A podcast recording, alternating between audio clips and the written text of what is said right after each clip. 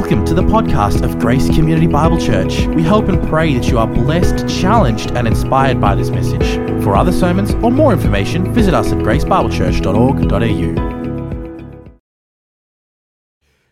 Now, as we come to this last Sunday of this year, we're, we're really at the, the, the, the precipice, you, you could even say, of the, the end of this year as this, as this year comes to an end. And really, we're also at the precipice of the start of a new year. And so, as we come this Sunday, it's good to just look back at the year that has just gone past and then even then look forward to the year that's coming. When we look at the year that has just gone past, I mean, it, it's been such a, an unusual year. So many ups and downs. Um, with all the things related to COVID and the restrictions, life has been anything but normal. Some of us have gone through some very deep trials. Some of us have even lost our loved ones. And then when we think of all this, uh, you know, what is it that we should think of as we come to the end of this year? How are we to think about God and what is the kind of heart attitude that we should have? What about when we think about this coming year? I mean, there's still so many uncertainties, right? COVID's still there. Restrictions are up and down. Just last week we didn't have masks, and this week masks are back on again. I don't know if we're going to have more restrictions. Perhaps we will.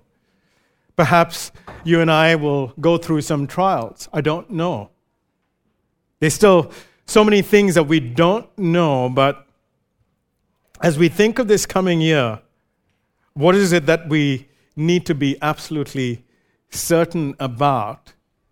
And in light of that, what should our heart attitude be?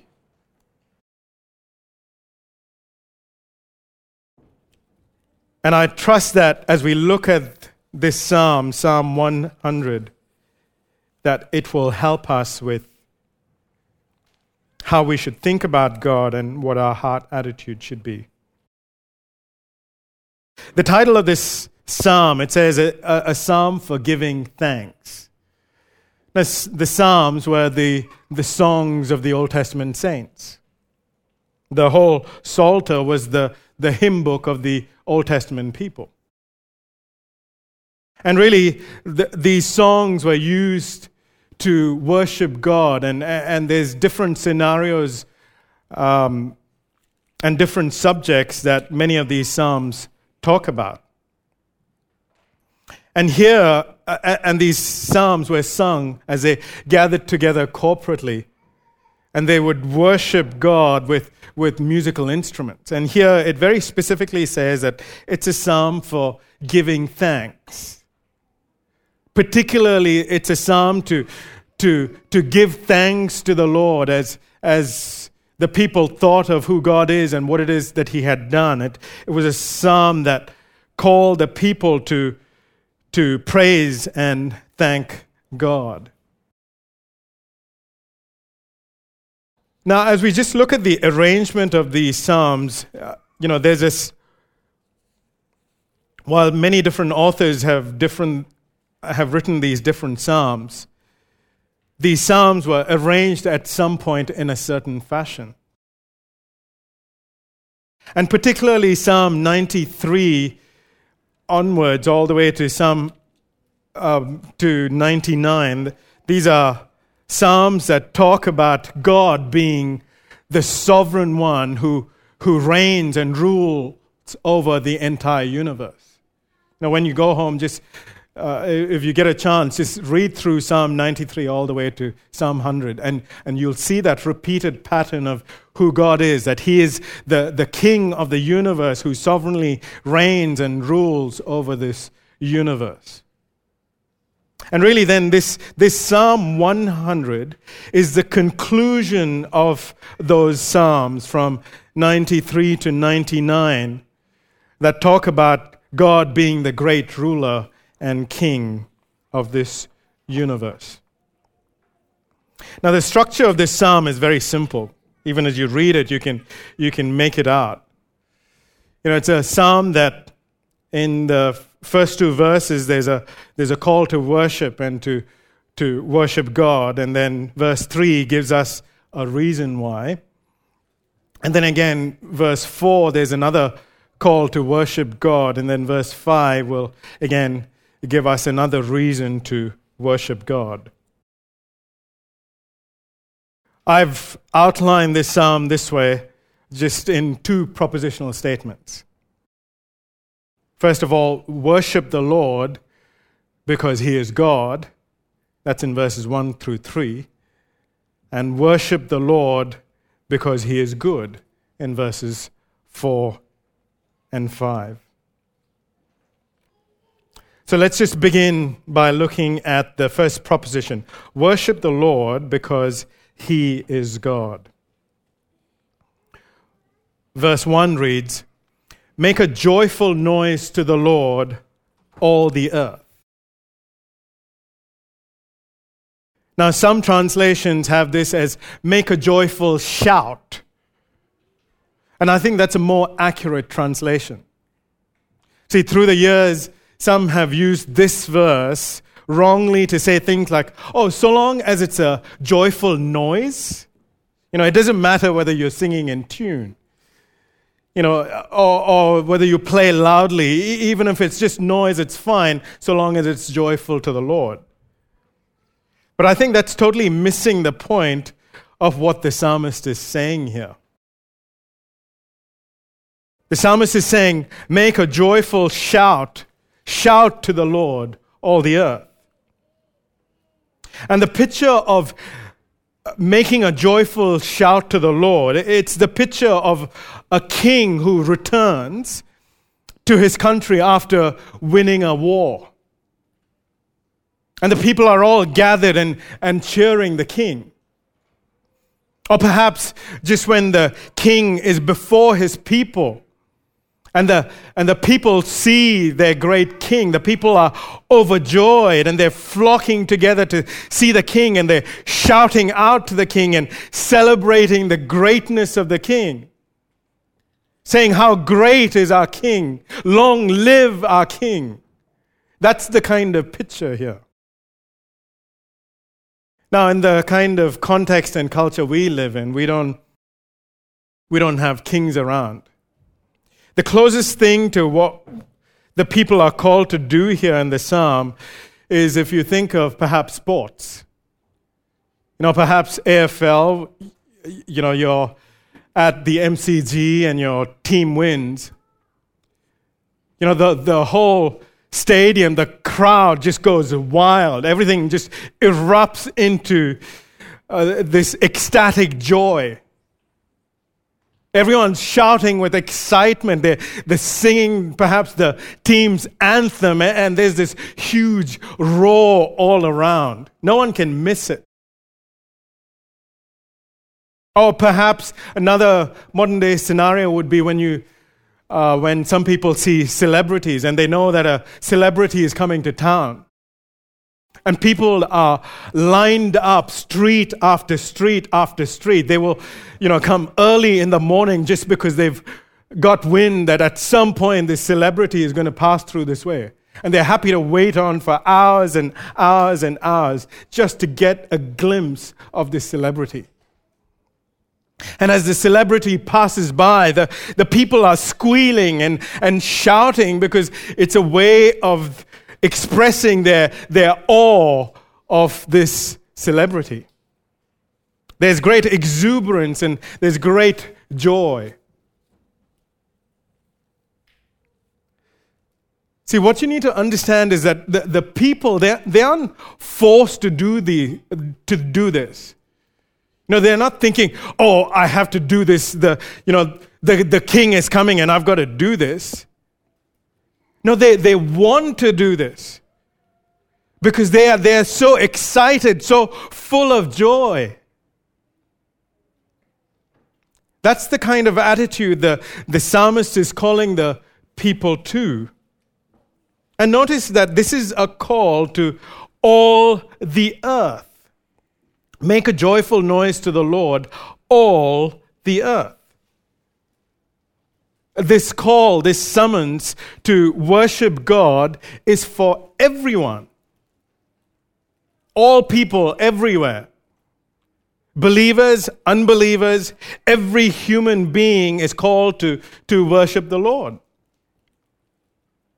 Why? Because he is the king of all the earth.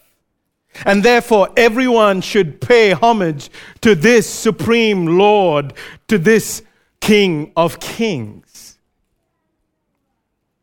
And you can, you can even imagine this picture, you know, as the Israelites are gathered together, they're, they're shouting in glad adoration to the supreme King of Kings. And as they're singing this, as they're singing with joy and worshiping God, it, it, they're even calling the rest of the world, uh, the rest of all the earth to come, join in our celebration, in our adoration of this great King. Come on, come and look at us. Look how great our King is. Now, verse 2 makes the summons more specific. The summons to praise God. Verse 2 says, Serve the Lord with gladness. Now, some translations again have this as worship the Lord with gladness, as opposed to serve the Lord with gladness. And the reason why it's translated that way is because the word in the original can be used for both as service and as worship. And really, there's even a big connection between worship and service. See, in the book of Exodus, when Moses, on behalf of God, he comes and speaks to Pharaoh, and he says, Let my people go. Why? So that they may serve the, the Lord. The same word is used there. And that's why it could also be tra- uh, translated as, let my people go so that they may worship me, so that they may serve me, says the Lord. And, and I want you to think about this. See, in those times, Pharaoh was considered as a god. And so Pharaoh understood that when Moses is saying, let my people go so they can worship and serve the Lord. You know, they're essentially saying that they don't recognize Pharaoh as supreme power. They don't recognize Pharaoh as the supreme king and Lord. That they don't recognize that, his, that he is worthy of worship and of their service. And when the and when Pharaoh didn't listen to Moses, God sends the, the plagues to show everyone, the Egyptians as well as the Israelites, that God alone is the supreme Lord and King. I mean, this, this overlap of worship and service, uh, we may not realize it, but we even use it in our churchy language. I mean, for our Sunday morning gatherings, sometimes we refer to it as our Sunday morning service. Why do we say that? Because to serve God is to worship God, and to worship God is to serve God. Sunday morning worship, Sunday morning service. It's the same thing. Now, in the context here, This word is referring to that formal corporate worship, that formal service to God. But one thing we should recognize is this that, that this, this service, this worship of God, it wasn't restricted simply to what people did when they gathered together in a formal sense. That was just the, the, the pinnacle of it. Serving God or worshiping God was also a way of life. It involved walking in the Lord's ways. It involved loving Him and keeping His commandments. This is what serving God and worshiping God as a way of lifestyle meant. Deuteronomy 10, verse 12 says, And now, Israel, what does the Lord your God require of you? But to fear the Lord your God, to walk in all his ways, to love him to serve the Lord your God with all your heart and with all your soul. As one commentator put it, serving God or worshiping God in everyday life meant, quote, demonstrating a quality of life that is consistent with their commitment to the Lord. I mean, even for us as New Testament believers, this service, this, this worship of God, it's not just what we do here on a Sunday morning. It is an everyday thing. Remember Romans 12:1 where it says that in light of the mercies of God that we are to present our bodies as living sacrifices holy and acceptable, which is our spiritual service or spiritual worship to God.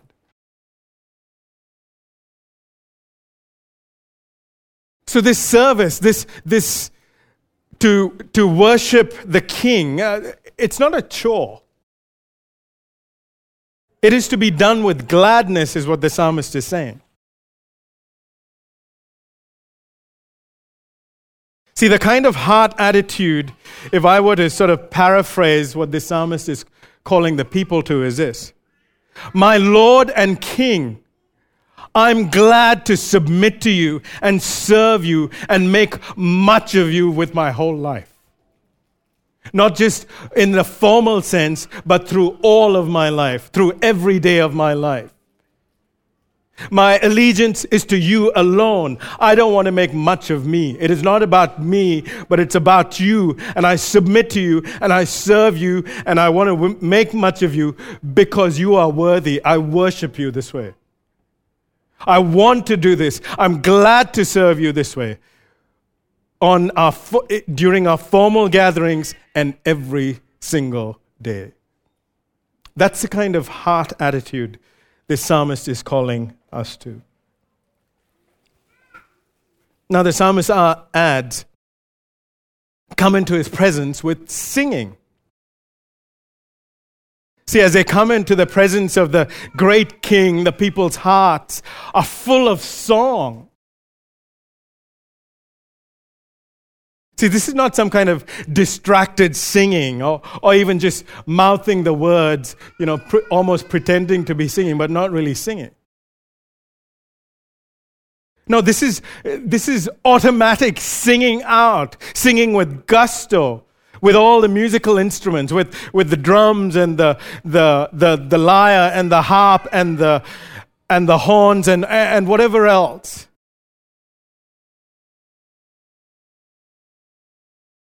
So, the call here in these two verses is to joyfully worship the Lord and, and serve the Lord. Not just, you know, in a just an intellectual manner, not just by the head, but with all of our being, willingly and with joy, with exuberance, worshiping God this way. And the call is to all people,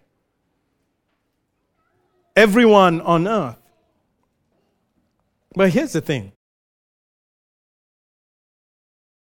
I mean, we all know that unbelievers, they're certainly not going to worship God like this. I mean, they, just forget exuberance. They're just not going to worship God, period. They're not going to do that. But let me ask you this. Does that mean, therefore, that the call for that the call shouldn't be for all people? Just because unbelievers won't worship the Lord or even acknowledge Him? No. Because the call is not based, the call to worship is not based on the people. The call is based on the Lord and who He is. He is the supreme divine King who is worthy, and therefore everyone should worship Him. Whether people do it or not, it doesn't change His worth, it doesn't change the call. Now, let me ask you another question this time to those of us who are believers. What about if we're not quite there this morning? Or maybe this week or month? Or maybe this season of life? We're just distracted. There's no joy in worshiping the Lord. Whether in corporate worship, in this kind of setting, or in every day of our lives in worshiping and serving the Lord. There isn't much joy, there isn't much exuberance in the Lord. What are we to do then as believers? Do we just say, Oh, I don't have any joy in worshiping God and serving God each day of my life, so I'm just going to stop living for Him? I'm just going to stop serving God and I'm just going to stop making much of Him. Should we do that? No. That would be wrong for us to do so. Because again, God's worthiness to be worshiped has nothing to do with us, but it has everything to do with Him. But at the same time, so does that mean then we go to the other extreme? Where we say, Oh, I'm just going to do this no matter what. Just by my sheer will, I'm going to do this. Even if I don't have the joy, I'll just fake it. You know, deep down inside, I'm crying, but I'm just going to put a mask. Where, you know, for everyone to see, there's this big smile on my face. And pretend that I'm worshiping and serving God with gladness because, hey, this is what Christians and believers are called to do, right? No, that would be wrong as well. That would be totally wrong as well. Because that is not what this, and that is not what this psalm intends as it calls to all people to joyfully worship God. Then you say, oh, well, what do I do then? You know, I can't not worship God, I can't not serve God, but I don't have the joy. And if you're saying I don't fake it till I till things happen, then, then what is it that I do? Well, first of all, recognize this that something is seriously wrong at the heart level. Something is seriously wrong right here. And that needs to be made right, first and foremost. Then you say, well, what do I need to do to get that right? Well, the psalmist gives us the first reason of how and why we should joyfully worship the Lord, and that's in verse 3. Verse 3 says,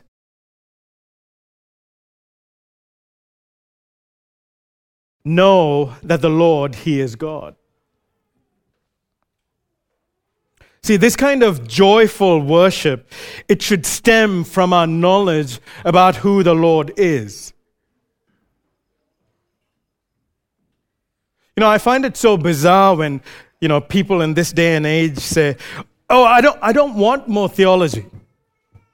I don't want to know more about God. I, I don't, you know, all this heavy Bible stuff, I don't want that. I just want to worship God and experience God. But here's the thing how are you going to worship God if you don't know Him? How are you going to get excited about God and be joyful in Him if you barely know Him? I mean, you know that to be true about any individual. If I say to you, oh, Mr. X or Miss Y is like this, and you know nothing about that person, and I'm excited here talking about this person, and you're like, oh, okay, I guess that person must be something. And the reason you would think that way is because you don't know this person. Then why would we ever think that we can worship God and be joyful in Him without knowing Him or by just knowing Him that much?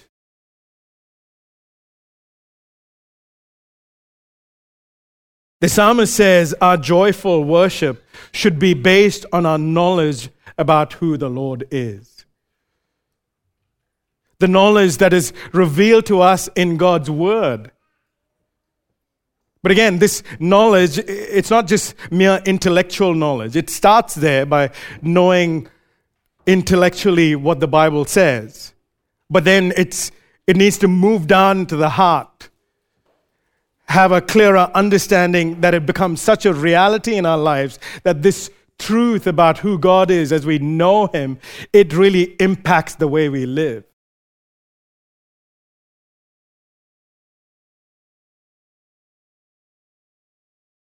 The psalmist says this is what you need to know first and foremost.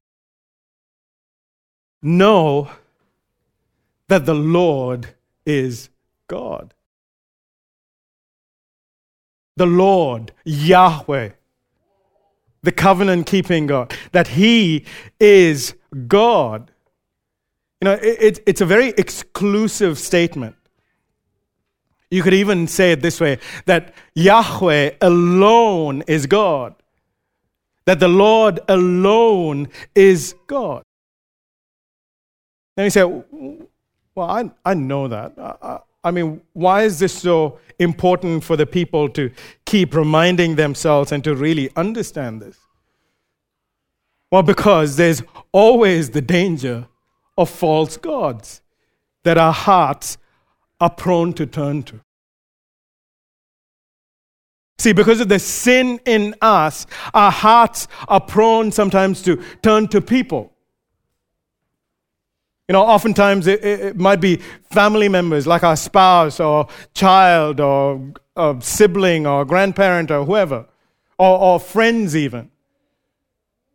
Other times we'll turn to things, whether it's, it's work or some kind of toy or some kind of hobby or, or, or money or, or just some stuff. And whatever that blank is that we constantly turn to, we think that will fulfill us. That will satisfy us. That will give us security. That will give us comfort. That will give us joy. But in the end, it doesn't because it cannot. The Lord alone is the one who can provide us with the security and the satisfaction and the joy that we so desire. Why? Because the Lord alone is God. Only God can do that. And so we can't turn to people or things to get that supreme satisfaction and security. And our heart, again and again, as much as we might know this here, we need to be reminded of this again and again. Oh, heart of mine, oh, soul of mine, that is so prone to look at things or depend on things and depend on people other than the Lord Himself. And I need to be reminded that the Lord alone is God.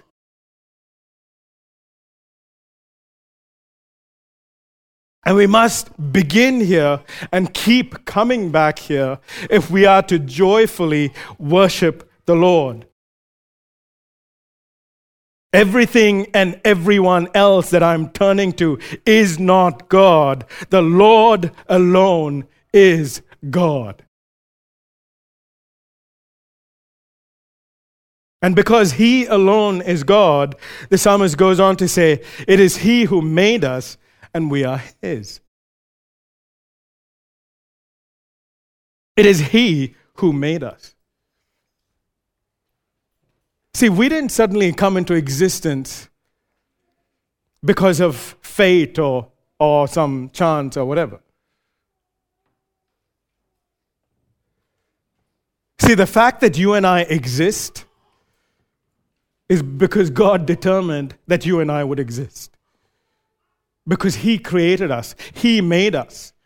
If God didn't do that, we wouldn't even be existing today, right now.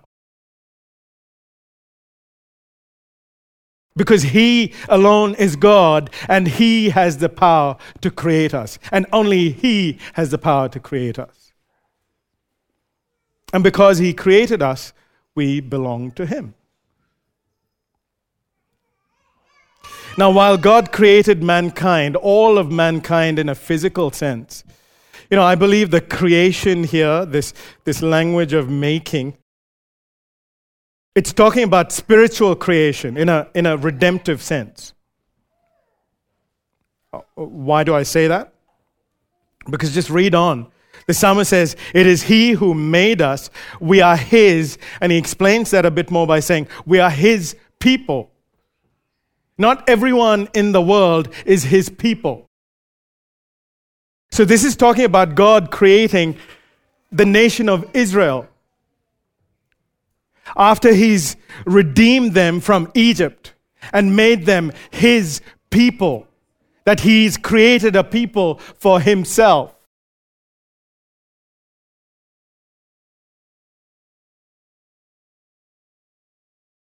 Now, as believers, we're also his people, right? Well, except we're living in the New Testament times. Sure, we haven't redeemed from slavery uh, of Egypt, but we have been redeemed from our sin. I think about this, right? We would never, ever be able to pay the price for our sins we would never be able to obtain forgiveness of sins on our own. We would never be able to have the freedom from our guilt and our shame and our sin if it were just up to us. But God could. And He did so by sending His Son, Jesus Christ, to this, to this earth as a man for our sake so that He could pay the price for our sins. Why? So that we could be forgiven and freed from our sin and become part of His people.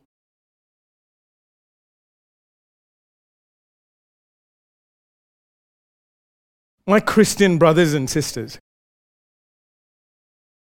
I mean, do you see how much we need God? How much we're dependent on Him? It's not just our physical existence. The fact that you and I are people of God is because God did that in our lives. We didn't do that.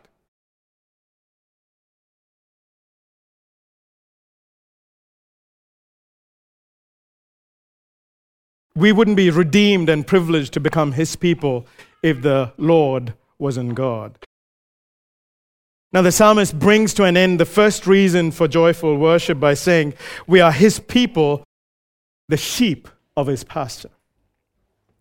I love that. See, the Lord is not just God who is our creator and redeemer, but the Lord is also a God who is our shepherd. So, the picture of a shepherd and sheep, it's a very endearing picture, an intimate relationship. See, what we need to remind ourselves is see, God is not just a big God who's just distant out there doing things, but He's a big God who's also close to us, who's deeply involved in our lives. See, one person put it like this quote, God as shepherd not only owns his sheep, but he's also completely committed himself to tenderly care for, to provide for, and protect his sheep. God, as shepherd, is completely committed to us this way. I love that. You know, Psalm 23 is one psalm that comes to mind that talks about, you know, God as shepherd to his people. And it reminds us that because God is our shepherd, we have no wants. He provides for our every need.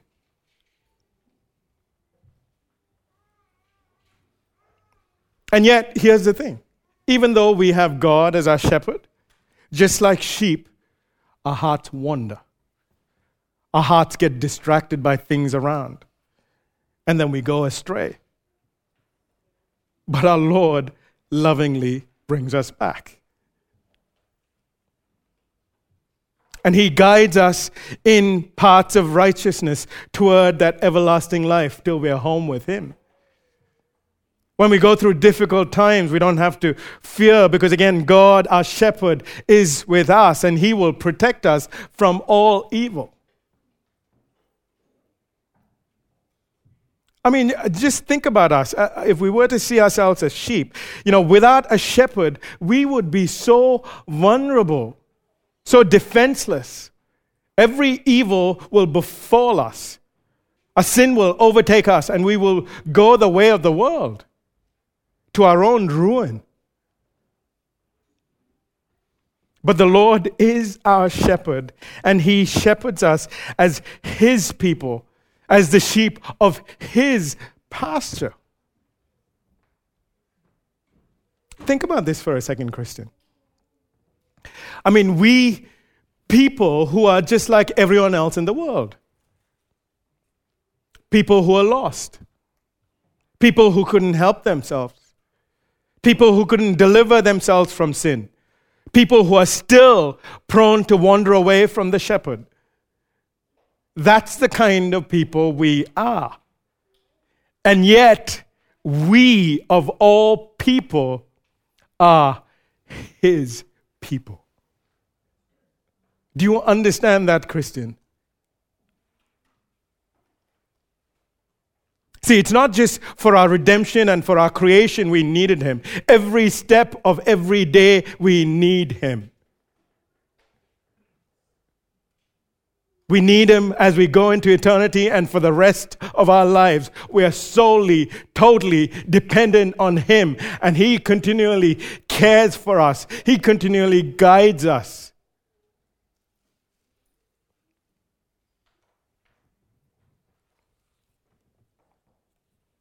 because we have been privileged to be his people. I mean, doesn't that do something in your soul? When you're reminded of that? You know, when you know these truths and then it begins to sink into your heart, it, affects the way we live, right?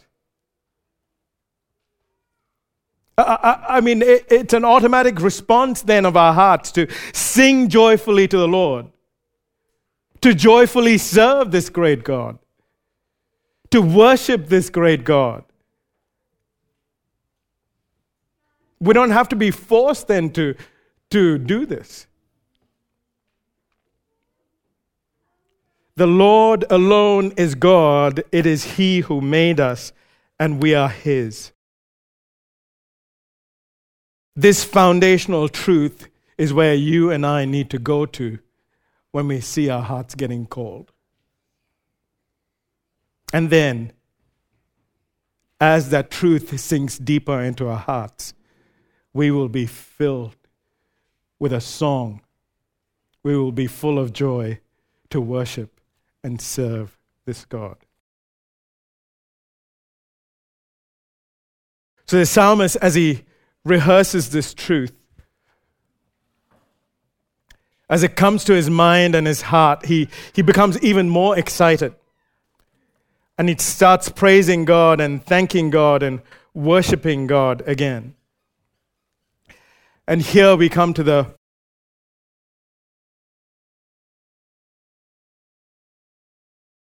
And here we come to the second call to joyful worship. And I've titled this section as Worship the Lord because He is good verses 4 and 5. Verse 4 reads Enter his gates with thanksgiving and his courts with praise. Give thanks to him and bless his name. See, the psalmist, in light of what the Lord has done and is doing, as, as, as he recognizes, I'm part of God's, I belong to God, I'm, I'm his people, then he calls the people of God to joyfully worship God now with hearts full of thanks. See, this is the heart that recognizes that God is my creator, God is my redeemer, and God is my sustainer.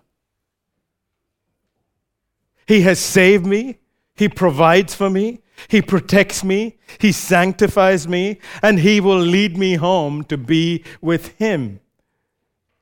This is a heart that recognizes that. See, the unbelieving heart doesn't thank God and does not want to worship God, as Romans 1 says. Why? Because they don't see God as believers do. In fact, Roman, Romans 1 says that because of their sin and because of their darkened minds, they suppress the very truth about God. But those of us who, whose eyes have been opened, who trust in this great Lord, those, and recognize that this is what God has done, you know, we should have a different attitude. We should have the kind of heart that, you know, says, there's nothing special about me. But the Lord God of this universe has made me His. I don't deserve to be His. But this is what the great Lord has done. And so I, I want to give thanks and I want to praise God and I want to worship God.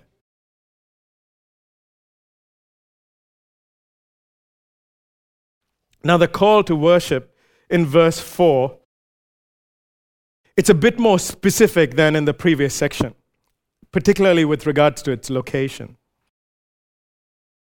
See, if you notice there in verse 4, there's the language of entering his gates and his courts. What's that talking about? That's temple language. It's talking about the temple of the Lord. See, in the Old Testament times, the Israelites, they would come into the courts of the temple to offer sacrifices on the altar and worship God this way. So, the, and this privilege of entering the courts of the Lord's house or the Lord's temple was, and to offer sacrifices and praise and thanks, it was given only to the Israelites in the Old Testament. As far as anyone else who is not an Israelite, all Gentiles, they were considered unclean. And they could never enter the house of the Lord. They could never enter into the courts of the Lord's temple. And then on top of that, when you think of even the you know, Old Testament Israelites, they still had very restricted access to God. You know, there's the, the temple courts, but there was something called as the most holy place, where the presence of the Lord dwelt. No one other than the high priest was allowed to go into, the, into that most holy place, and that was just once a year. And if the high priest entered the most holy place, not according to God's requirements, he would be struck down dead. And that's the picture in Old Testament times as the psalmist has written this. But now, on this side of the cross, in this New Testament age, that, that veil that is before the holy, most holy place has been torn. This access to the most holy place of God has been flung open, not just to the Israelites, but to all Gentiles of all nations. I mean, can you think about this if you were an Old Testament saint? To say, the most holy place is open, you have access there, they can, you can go in there. They would be like, no, no, I, I don't want to go in there. Most people who go in there, especially someone like me, I, I'll be dead. Oh, that has been flung open, and there's ready access now to all of us who are believers in this age. And the reason the most holy place has been opened up and there's unrestricted access into the very presence of God is because Jesus offered himself as that sacrifice for the sin of his people. And he took the punishment for our sins on himself. So that people like you and me could be made right with God and have this open access to God. Friend, if you're someone this morning who does not know who Jesus is, or, or what it is that Jesus has done, or what it means to follow Jesus, I'd love to speak to you. And I'd love to tell you how you can be made right with God. Don't, don't go away this morning without knowing how. Or perhaps if you're shy to speak to me, you can speak to somebody sitting next to you who perhaps brought you to this uh, morning service. Or perhaps one of the members of this church, and they would love to speak to you about what it means to follow Jesus. But as believers on this side of the cross, understand this we have a greater privilege, a greater revelation of God, a greater understanding of what it is that God has done and has done in history also through Jesus Christ. More than any other New uh, Old Testament saint.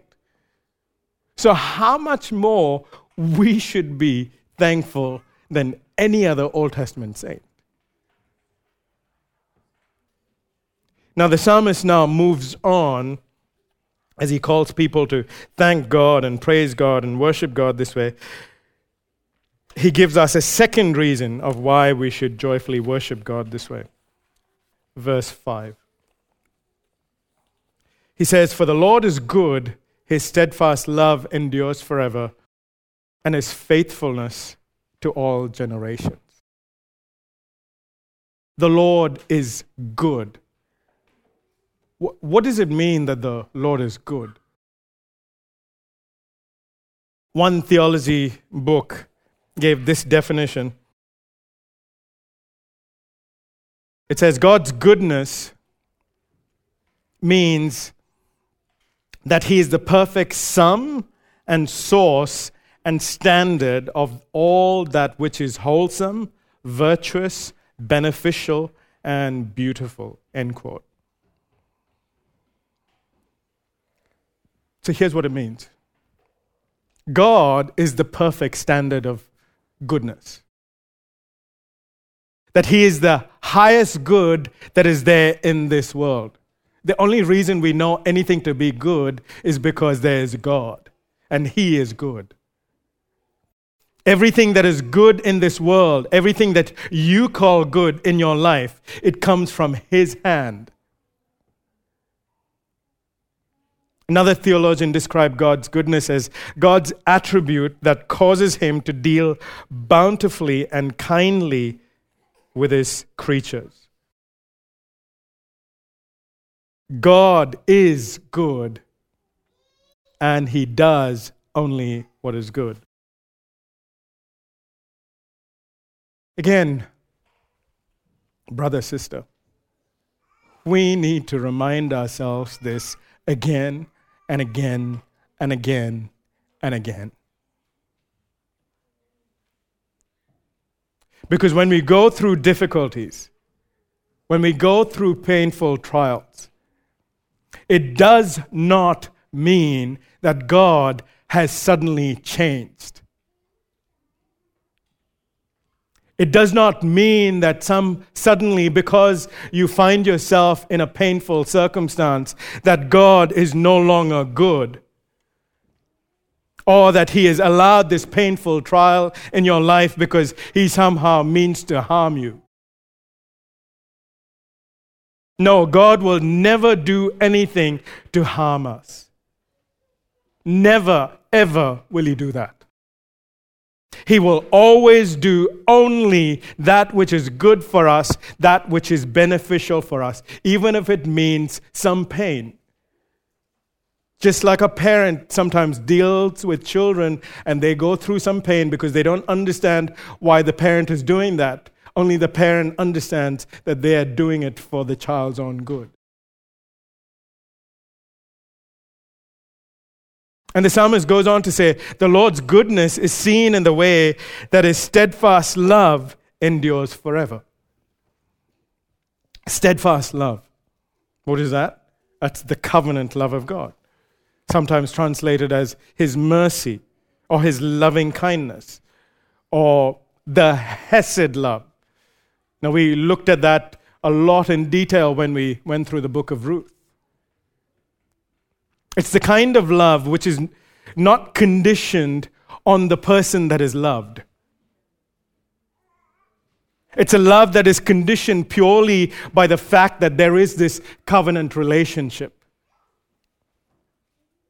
It means that no matter what God, no matter what you do, God's love will not change for you because you're in this close relationship with Him. God's love will continue to be steadfast forever this way, no matter what. It will not waver, it'll continue to remain steadfast forever. Just think about that, Christian. I want you to just, just pause, even if you're distracted, just for this second. Just, just pause for a minute. The God of this universe, He has fixed His love on you. Do you understand that, Christian? His love is so fixed on you that nothing will be able to separate you from His love. That's how strong He has fixed His love on you. He's bound His love to you this way. Let's just do this quickly. I want you to think about this past week, or maybe this past month, or maybe this past year.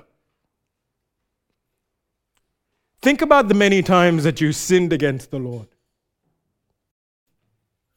Think about the many times that you failed Him. Think about the many times you willfully, not, you know, not unknowingly, but knowingly rebelled against Him. Think of the many times that you strayed away from Him this past year.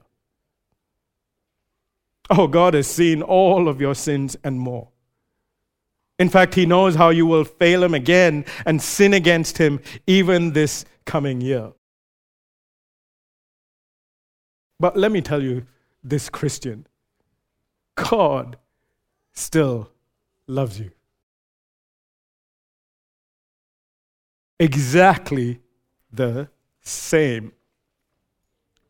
He set his love on you from eternity past, and that love has never, ever wavered. No matter how much you sin, he still loves you the same. In fact, he loves you so much that he won't leave you in your sin, but he'll continue to change you and draw you back to his ways so that you would keep turning away from your sin. But his love for you will never, ever change. It continues to remain the same. He will never love you any less. His love is still steadfast, and his love will still remain this way forever for you, all the days of your life and into eternity. Do you understand this, Christian?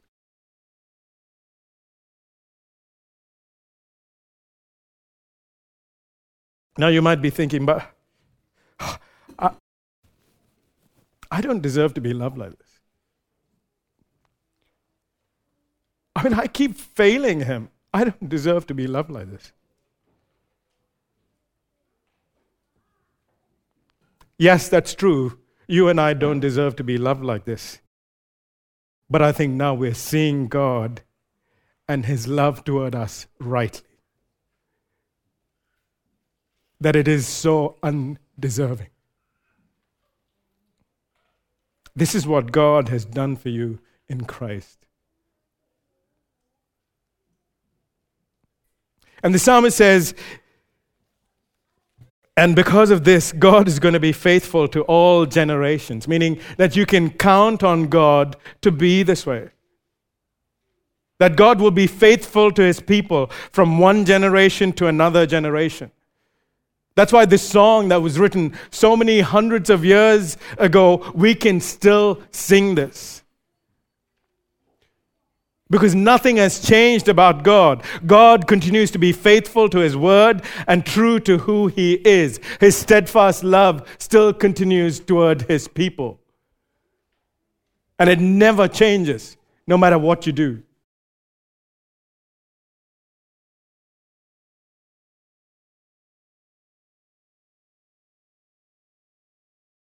When you think about this, doesn't it do something in your heart? How can we remain apathetic then to this God?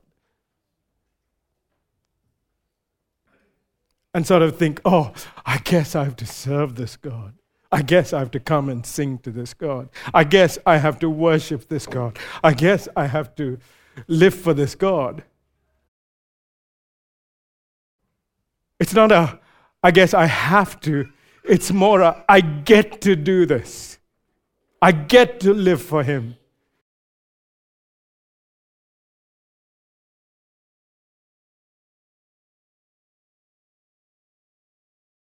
When we understand these truths about God, it should fill our hearts with joy and song and thankfulness. Even as we look at this past year and as we look at this coming year. Let me just say one last thing before we close. You know, in one of the books uh, that I read a while back, this author particularly talks about the importance of preaching truth to ourselves rather than passively listening to ourselves. And what he meant by that is this that on any given day, say we feel a certain way or, or whatever, or we're thinking a certain way, and we're just letting our hearts just wander that way. He says, No, no, don't, don't do that. Don't passively just listen to your heart and mind and just let it go off like that. No, you need to preach the truth of God's word. You need to say, Stop my heart. You will not go there. And you will bring your heart back to the Word of God, the truth of who God is and what it is that He has done. And it's only as we do that, not passively, but actively keep doing that each and every day, will our hearts then be full of joy and full of song, ready to worship our God and serve Him.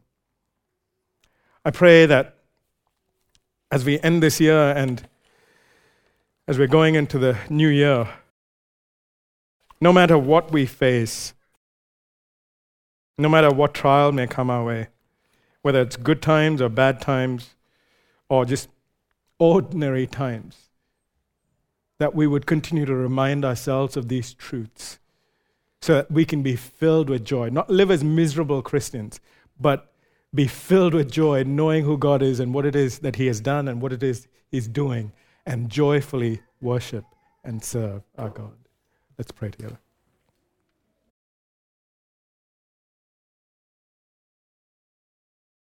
Father, we thank you for the great God you are. And we thank you that you don't want us to live miserable lives. But you, in, you really want us to live joyful lives, hearts that are always full of song. To live with gladness in you.